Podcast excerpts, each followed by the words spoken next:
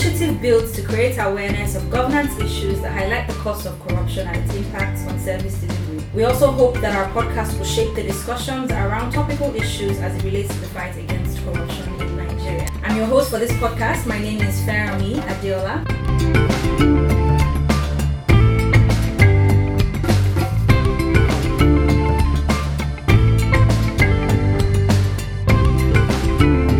Excited to have you in this episode today where we'll be discussing the importance of beneficial ownership transparency in Nigeria.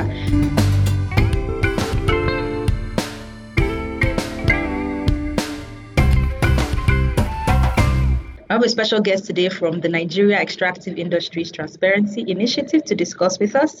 Please, sir, introduce yourself. Um, my name is Peter Okubine, and I'm the uh, Director Legal Services of uh, Nigerian Extractive Industries Transparency Initiative, which you probably know as simply NEITI.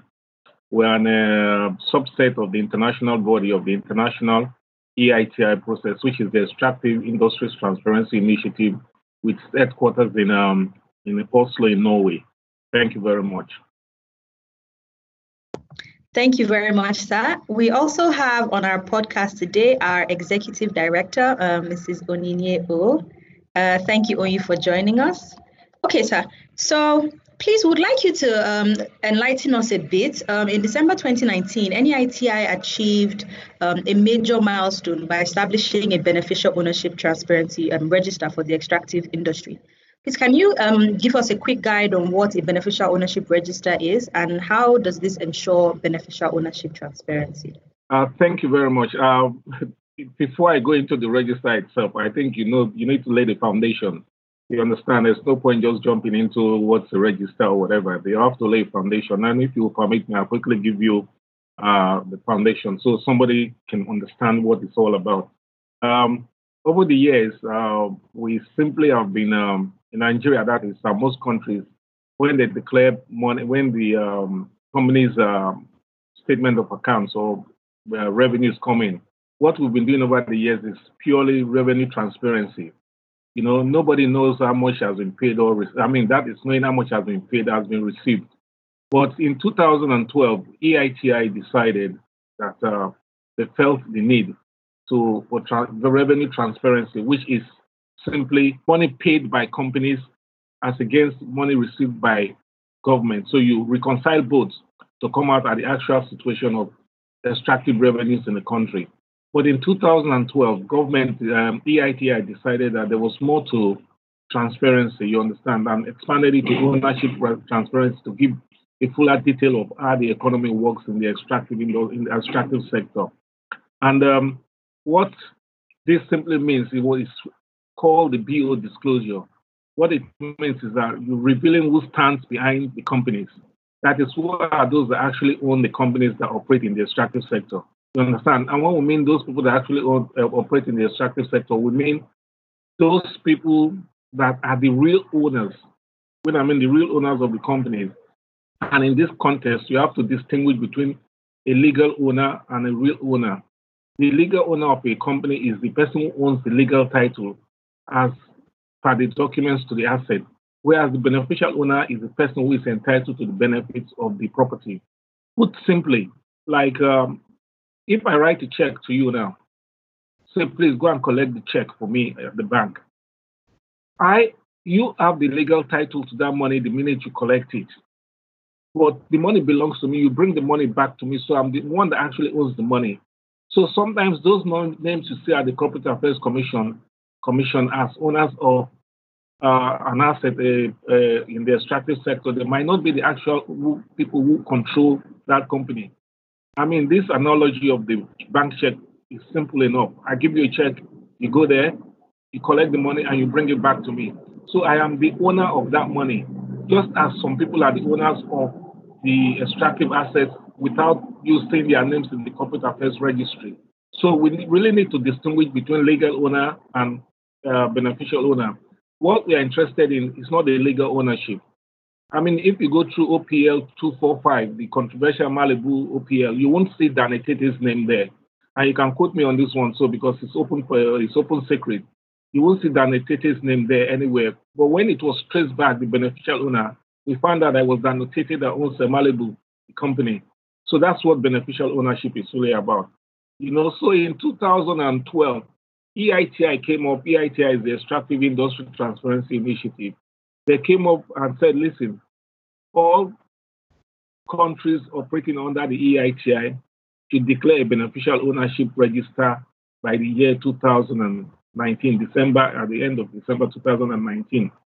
And um, according to them, we, in, in declaring a beneficial ownership, we should establish a register to maintain a publicly available register of the owners of all corporate entities that apply for or hold a participating interest in an exploration or production of oil and gas, uh, mining license or contract, including the identity of their beneficial ownership, the level of ownership, and details about how ownership or control is exerted. So in 2012, EITI came out with this rule, and we had a pilot scheme. Out of the 53 countries in the EITI, Nigeria was one of those involved in the pilot scheme. You know, we came out with um, our first uh, uh, uh, disclosure in 2013, but it was only in 2019 that we established a register in oil and gas only and in, in mining. And I will explain why I emphasized oil and gas and mining, because the federal government, in its open partnership commitment uh, in 2017, if you remember precisely, in 2017, Mr. President Buhari went to England on the anti-corruption summit when the then Prime Minister of um, of uh, UK, James Cameron, came and said that Nigeria was fantastically corrupt. If you understand, if you remember that, it was very big news then that Nigeria was fantastically corrupt. In that summit, Mr. President made another commitment, which is the open partnership commitment that all companies, now please listen, all companies operating in Nigeria must declare their beneficial owners. The EITI obligation is only companies in the extractive sector that should declare their beneficial ownership. But Mr. President's commitment at the Open Partnership Summit was that all companies should declare their beneficial ownership. So what you see that was launched in December, on December 12, 2019 by EITI, by NEITI, was the register for only companies operating in the extractive sector. There's need to understand it because another register will eventually be made for all companies, all companies operating in Nigeria. You understand? And that will be housed, we housed mm-hmm. in a in a CAC, Corporate Affairs Commission. I think that gives you a background into what the register is, you know, what the register should be. Thank you. Thank you very much, sir, for that um, big explanation. Um, I think you'll be very clear for anyone who listens because of the examples that you've also given. So thank you for that. Um, so, sir, can you also let us know, um, particularly in the extractive industry, how does this then ensure beneficial ownership transparency? Having that list, how does this ensure transparency? First of all, the for the oil industry, we want you and I as Nigerians want to know at any time who owns our extractive assets. It's the main 75% of our foreign earnings comes from oil and gas. You understand? And if somebody is going to be playing around with your common patrimony, which is what you and I own as citizens of Nigeria, we must know who is controlling it. You understand? We must know who is controlling it. So beneficial ownership will actually tell you who controls our assets and how they got it. It will improve the investment climate. Let me tell you, let me say this now. If you're a foreigner, you want to come and invest in this country, and you know no matter how much money you pay to obtain a license, that your minister, after paying so much amount of money, you know there's quite a lot of money to be paid if you want to obtain a petroleum license. And the money is lost. When I mean you don't get the money back if you don't win the license. You understand? So are you going to invest in a country where you know that after making all those applications, your the Minister of Petroleum is going to acquire that line, that license? You know, and then secondly, we're interested in it because it will reduce reputational risk. You understand? Nigeria's reputation now is at it's at its lowest level over the years, not just today. I mean, over the because nobody trusts our reputation. You know, they say, oh, if you go and invest in Nigeria, oh, uh, uh, we know you won't get anything because somebody will come and influence it and take, you know. So our, our reputation is at risk here. And of course, we are interested in it too because Oneti was interested, or EITI is interested in it because of the the all round, all round, uh, what's it called, is that it will prevent corruption and illicit financial flows. You understand? Because we know the calculations that are coming from any oil well that you get. We will know how you got the money, and we will know that anybody that's taking money from this country and they say there's some oil and gas, we know the person that owns it. And mm. so get up, you know, we know the person that owns it and everything. So and so so you cannot now just ordinarily I can tell you stories, but this is a podcast, you understand. But let me not go into stories because there's so many times that working with the EFCC or with the NFIU, that once or twice we've had the opportunity to know that somebody who was not actually involved in the bidding rounds or whatever, who doesn't have a license, or officially was able to get some money out of the country, saying that he owns a that he's a uh, true oil business. You know, those are the kind of things the beneficial ownership will stop illicit financial flows, and it will improve the law, rule of law, because now everybody knows. And when the PI becomes in, because we believe there's going to be a clause in it that takes care of beneficial ownership too, it's going to improve the rule of law. Everybody knows where everybody is coming from. There's no backhand business. Everybody adheres to the law, and everybody does it because it's been declared. Once it comes out in the Corporate Affairs Commission too, which is now backed by law, you understand? Because even the companies that report in the EIT, in the NEITI register, will also report in the Corporate Affairs Register. So you understand? And Corporate Affairs Register is obligation. EITIO now is under uh, uh, discretionary, but because NEITI has uh, some influence, everybody is reporting it. But when it comes solid law under the Corporate Affairs Commission, it will improve the rule of law. You understand? So, and uh, that's another another uh, benefit of having the transparency. And then finally, it increases trust and accountability. This is all tied into the investment climate. If you know somebody is is the owner of the well, and it's actually the owner, not the legal owner, but the beneficial owner, the, the chances that your trust and accountability, uh, trust and accountability will be enhanced. You understand? So um, we, you can some of these things you can easily get on our website. You understand? So it's not, um, it's not. I'm not talking in abstract. You understand? So those are the reasons of a few of the reasons why we are really interested in the, the beneficial ownership declaration. That is NEITI and Nigeria. When I say about NEITI here, please NEITI is the representative of, of, of uh, Nigeria in the EITI. So, in other words, NEITI is synonymous to Nigeria. So, when I say NEITI, please break it down to Nigeria, you understand? Because our commitment under the EITI is Nigeria's commitment under the EITI. So, all these benefits are not only to benefits to NEITI, benefits to Nigeria and to you and I as citizens of Nigeria. Uh, thank you very much. Um, so, Oy, Mr. Peter is giving us um, a, a, really robust um, idea around the register, the importance, and how it helps transparency.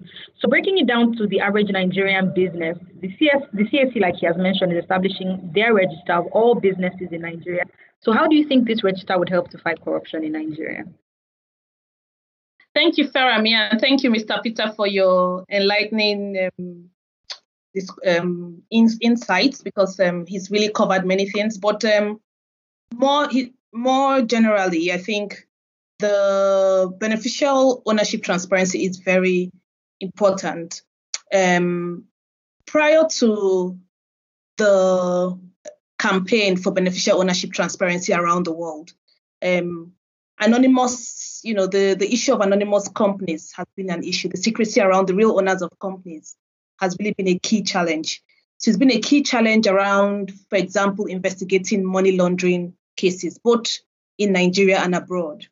And the potential, the beneficial ownership trans, um, transparency, particularly with the establishment of the registers, the public, um, the, the public registers um, that would help us to identify beneficial owners. This would help make it harder for shell companies to operate. One of the key ways that corruption occurs, as we know, is when people um, is this money laundering, particularly international money laundering, where and you know abroad into places like the Seychelles or British Virgin Islands and those safe havens, And it's really been very challenging for um, law enforcement officials to track um, stolen wealth or to investigate money laundering cases. So beneficial, what the public register does and beneficial ownership transparency as a whole, what is going to do, the potential is that it will make it harder for shell companies to operate. You know, and this, those shell companies have been a great asset for corrupt persons to launder money. So I believe that with these registers now, it may make it a bit more difficult, you know, for shell companies to operate and for people to launder money both domestically and abroad. And secondly, I think it's going to be very useful for asset tracing and recovery. Um, Mr. Peter has given so many examples, you know, examples of, um, you know, what beneficial ownership transparency does in terms of making us know the real owners of companies. So it will it will also enable us to know. I know like some civil society organizations are pushing for the beneficial ownership of um, owners of properties. So imagine so beneficial ownership transparency as a whole. We'll begin to know the real owners of companies, properties, you know, those kind of issues. Then we'll begin to actually to help us trace assets, to help, you know, the asset recovery efforts in the fight against corruption. Um, then, as well as the contract, I think it really complements some of the existing reforms around open contracting. You know, when we know the real owners behind contracts, we can begin to ask questions like Mr. Peter had um, also mentioned. If a minister gives his cousin, you know, a contract, you know, and we know through the beneficial ownership register, we're able to identify that that person is a relative, a wife, or a child, or whatever of that of a minister, or even the minister himself.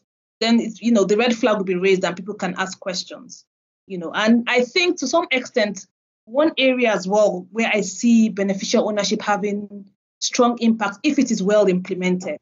These registers, if the registers have the right data, you know, if data is collected accurately, um, if there are sanctions to ensure that people don't lie and declare wrong, you know, wrong names as the real owners and those kind of things, then I think it may actually help to some extent check campaign financing. You know, because if we, if someone um, comes, um, wins an election, for example, you know, and all of a sudden a particular company, you know, is receiving receiving contracts. We know that you know that this particular con linked to one of the godfathers who had sponsored his election or her election.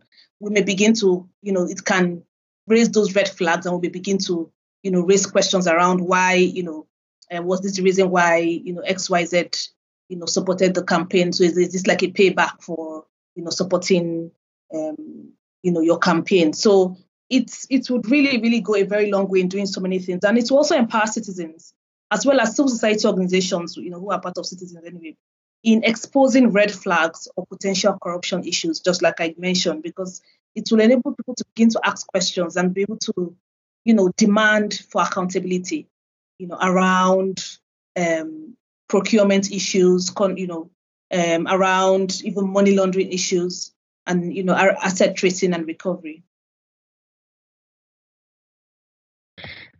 Okay, thank you very much, Oyin. Um, so, um, just Oyin, because you mentioned it, please can you just continue and speak about? So, what then do you think? What roles do you think CSOs can play in contributing towards um, an effective use of um, beneficial ownership transparency? Thank you, Farami. I think CSOs, first of all, um, have a role right now in Nigeria where we are waiting or expecting the Companies and Allied Matters Act to be passed, which will allow the establishment of the um, robust beneficial ownership register that would, you know, have the register for all companies in Nigeria. I think one of the things CSOs are already doing is campaigning and advocating for the establishment of the BOT registers. And then when that is done, I think it would be important to um, for CSOs to also do some kind of campaign around various professionals that help to facilitate corruption. Um, I, if you if you recall, Mr. Peter mentioned, you know, the difference between at the beginning of the podcast, the difference between the legal owner and the real owner. And sometimes we all know that corrupt persons do not, you know, we know that people like to front anonymous companies, which is why we are um, fighting for beneficial owners. And in those companies, they tend to use their lawyers, accountants, and things like that. So I think it's very important. What civil society organizations can do is to begin to um, you know, work with sensitized, you know, lawyers, these professionals who help to facilitate corruption, um, as well as, you know, accountants around why it is important that we all, you know, build collective action in this area and how their roles, you know, can help rather than in facilitating corruption, help to ensure beneficial ownership transparency. So changing the norm um, from what we are currently seeing. And also, I think it's important that um, the role CSOs can play is to scrutinize information gotten from the registers in order to hold government account and also raise, like I mentioned earlier, you know, red flags or issues around, you know, issues such as um, um procurement or contracting um, issues, um, which would also enable civil society to put and citizens to put demand um, to to put pressure on government, you know, um, when such red flags are raised. So, for example, I know that Dataphyte um, Dataphyte is an is a is a like a some kind of data driven organization that um, you know is using data to kind of expose governance issues. And I think today they brought out a report around some issues with the procurement COVID nineteen, um, you know, procure, um, um, COVID nineteen response. And I think when I saw that report this morning and thinking about the podcast today, I just felt so this is where beneficial ownership will really be important because one of the highlights from that report is that contracts were given to unverified contractors. And it would be interesting if we had a um, beneficial ownership register already in place, um, like for all companies, to be interesting to see the real owners behind the companies getting contracts under this under COVID nineteen. Um, and I, I, think that would that would that would really be beneficial to citizens and people can hold, you know, if there are any red flags, people can put pressure and demand, you know, for changes to those practices. Thank you very much, Oyi. Um, so, Mr. Peter, I'll move back to you quickly. Um, so, I'd like to start again, just following up from um, the same question. What, how can civil society help to um, advance the cause of, of BOT in Nigeria, both in the extractive industry and in just regular businesses as well? Uh, thank you very much. Uh, I think I think Oyinya has said a lot. But I think there's something that is imperative I should mention here, which he has already mentioned, but in passing.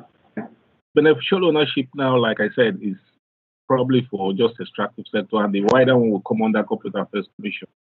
But like you said, properties will probably it will probably come to properties too, because if you notice, there's a lot of empty buildings in um in Abuja, a lot of empty mansions, in fact, and you wonder where how can you build a house and leave it empty for years? Obviously, there's something wrong. And we know one of the civil society uh, organizations, ANEEJ, is actually looking into uh, beneficial ownership of properties in Abuja, first of all. And secondly, and most importantly, most importantly, if you listen to the news that sometime when the COVID started, the federal government, under the Ministry of Finance, the Minister of Finance budget planning apparently is the starter of the beneficial ownership register in Nigeria. You know, she was the executive secretary of NEITI. And it, when she was executive secretary of NEITI, 2010, 2010 to 2016, that we started this beneficial ownership uh, pilot scheme and beneficial ownership reporting. She has been able to carry it into contracting. At the beginning of this COVID period of the pandemic, she announced that all federal government contracts to be paid from federal government budget, the contractors must all declare their beneficial ownership. So it's not going, it's gone beyond um, NEITI now and it's going into contracting. And if you do not declare your beneficial ownership and it's found out and it's traced that you did not declare, whatever contracts you won will be repudiated, you understand, or will be cancelled because it's one of the needed documents for you to contract, to get a contract. So it's really gone further because I uh, uh, experience in NEITI has made her carry to contracting with government. So it's going like a lot now. But when it comes to civil society, one of the cardinal things we want the civil society, or we think the civil society should use the register for its sensitization. Nothing beats sensitization. So sensitization is key to for the civil society one week, NEITI, what NEITI does, let me add that. NEITI gives you the information. The way EITI works, NEITI gives you the information to the public, to civil society. Civil society runs with it. They ask questions. See, see what NEITI has said. See the register here. You understand? Civil society will now use it to ask questions to hold government accountable.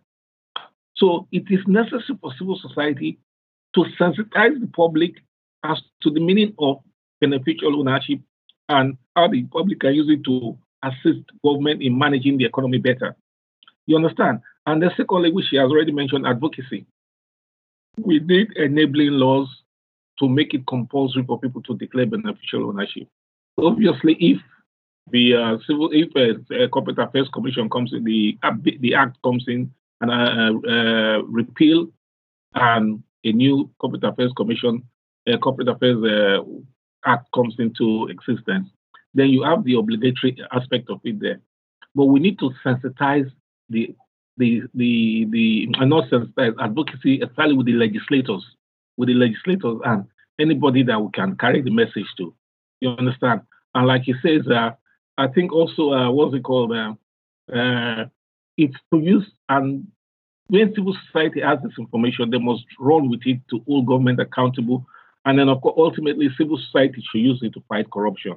You understand? They should use it to fight corruption. But a lot of the work that has to be done in in um, in, uh, the register is, is, is to do with civil society. Because what government can do is put the laws out there. And like you said before, a lot of people are going to be telling lies. I can tell you already there's a lot of resistance when it comes to the uh, the enactment of the uh, the Corporate Affairs Commission Act. You understand? Uh, the, you know, they, they see the uh, what's it called now? They highlight the Corporate and Allied Matters Act because as much as people are building up structures, people are busy destroying the structures. As we are trying to establish beneficial ownership register, there are people who are working against it. So that's where civil society really has to come in and shout out and be calling names or be calling things and say, listen, we must have this because see this Dan Etete's thing is something that if we have had, it will never dare to do that. You understand? And see the much how much money we have lost and everything. So a lot, like I said, like ultimately I said, it's the civil society that will drive it after the register is established. You know, they're the ones that will look into it because whether you like it or not, a lot of people are going to be telling lies.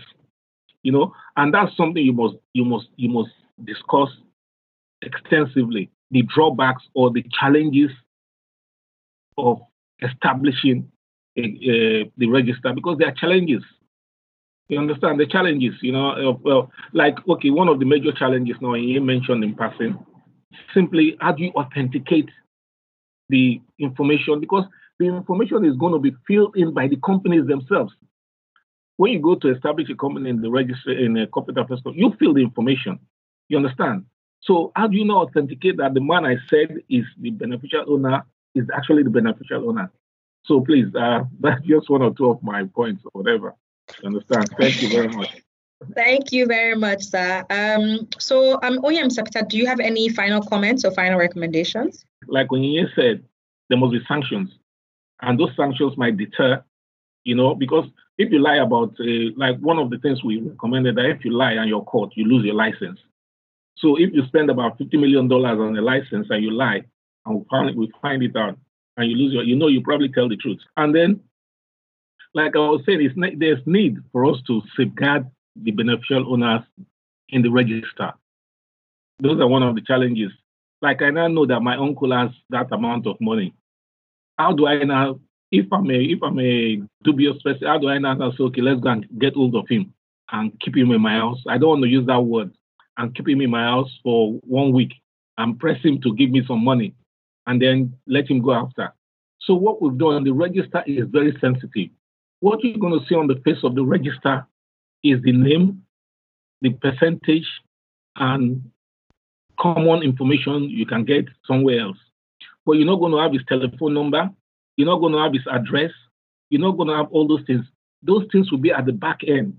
And only the investigating companies, EFCC, ICPC, we have a password in the register to be able to access all those background information.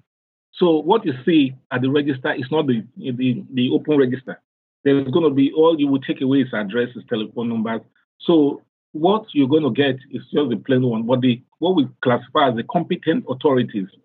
The competent authorities is the police, the EFCC, the they will have a password to get to the back end information, you know, to find out where the man lives and everything. So those are things we have worked on with the anti-corruption agencies and with civil society.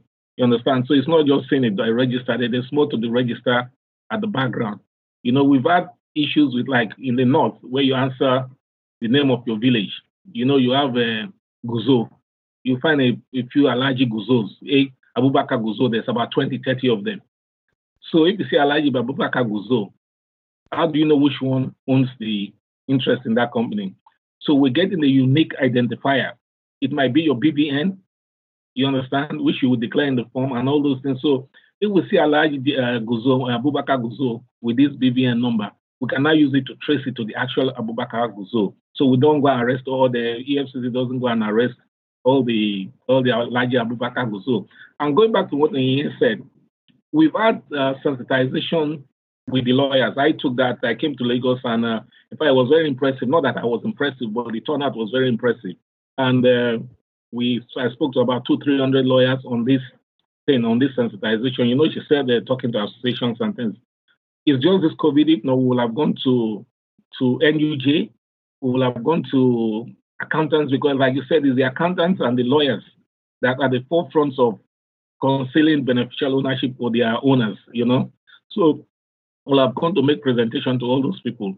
And what our approach to this thing, because when I made a presentation at the NBA, I used the wrong angle. I came in from using it to fight corruption and to do this thing to do. If you take the angle, the lawyers are resistant because they see it that, oh, you want to come and declare, you want to come and catch my client or whatever. But the approach we've now decided is that we use it as a revenue generating thing for the federal government rather than looking at the say, okay, it's to sanction. You understand? So those are the kind of things we would like civil society to do to say, listen, we're not going to look at the although that is the key to fight corruption, but we're going to look at the, the other side that if we do this thing correct, federal government is going to get more revenue. They will use the revenue to develop infrastructure and do other things, whether Nigerians believe it or not. But that is the angle that civil society should approach it from, rather than saying, "No, if we find out, we're going to lock you up." The minute you start doing that, you're going to have a lot of resistance. You understand? So I got that one from the lawyers' uh, conference. You know, it's just that COVID hasn't allowed us to, because what we wanted to do was do a regional sensitization. We'll go to uh, the four geopolitical zones, the six geopolitical zones. We go to each zone, yeah. like uh, you know, and we do one. Yeah, we do one. Then we can't capture everybody, but the general thing is that the civil society that is more grassroots that as we do this, the civil society will not take it and disseminate it to the lower level, you understand, to grassroots. You know, so but COVID has changed everything and we don't know when we're going to start doing things again, okay? So yes. okay. This is maybe this is on the side, but you know, I'm sure it will help one way or the other in the organization of anti-corruption fight. Thank well, this is very useful, Mr. Peter. I just had to come in a little. I had to come in briefly um, because um, you made some very salient points that I think is worth emphasizing. You know, the approach as well is very important. The fact that you're rather than focus on the negatives of you know, beneficial ownership transparency, like in the advocacy and the sensitization, focus on benefits. Why is this important to you and me? Um, and bringing around the investment climate and the opportunities for economic growth and development, I think is a very good tool. Um, getting people bought into the whole, you know, um, reform agenda around beneficial ownership transparency. So that was really a brilliant point. I just wanted to emphasize that. Um, and I think just to round up, um, just to say that you know fighting corruption is around building and strengthening systems, um, you know implementing actions as well as building you know collective um, action through society to tackle corruption. And beneficial ownership is one of the aspects of systems that I'm very excited about because it's not it's, it's just such a powerful tool that cuts across so many things, so many things. It's so interwoven just because of time. You know, you can link it to asset declaration reforms. You can link it to the unexplained wealth order. Um, to it's just so powerful, and um, yeah, and we hope that you know um, everybody will come together to see how we can strengthen this um, this tool and ensure that it really does what it's supposed to do. And so, thank you, Mr. Peter. It's been really um, exciting having you on our podcast. And I think so many people would have learned a lot, a lot um, on BOT after listening to you today. So thank you so much. Over to you, Farami. Uh, thank you again, sir, and thank you very much, Oyi. For our listeners, if you're interested in um, looking at the um, beneficial ownership um, register, you can head to the NEITI website. They have a beneficial ownership portal in which you can type in um, people's names, companies, or assets and find out who the beneficial owners are. Like he said, you won't have all their information, but you will have some information. So please head there if you want to learn more about how to use this. And we hope you've been inspired to take up um, this knowledge and this information and share with people. Thank you so much for listening. Remember to follow Step Up Nigeria also on Twitter, Facebook, Instagram, and LinkedIn at step underscore up underscore Nigeria. Thank you, and until the next podcast, goodbye.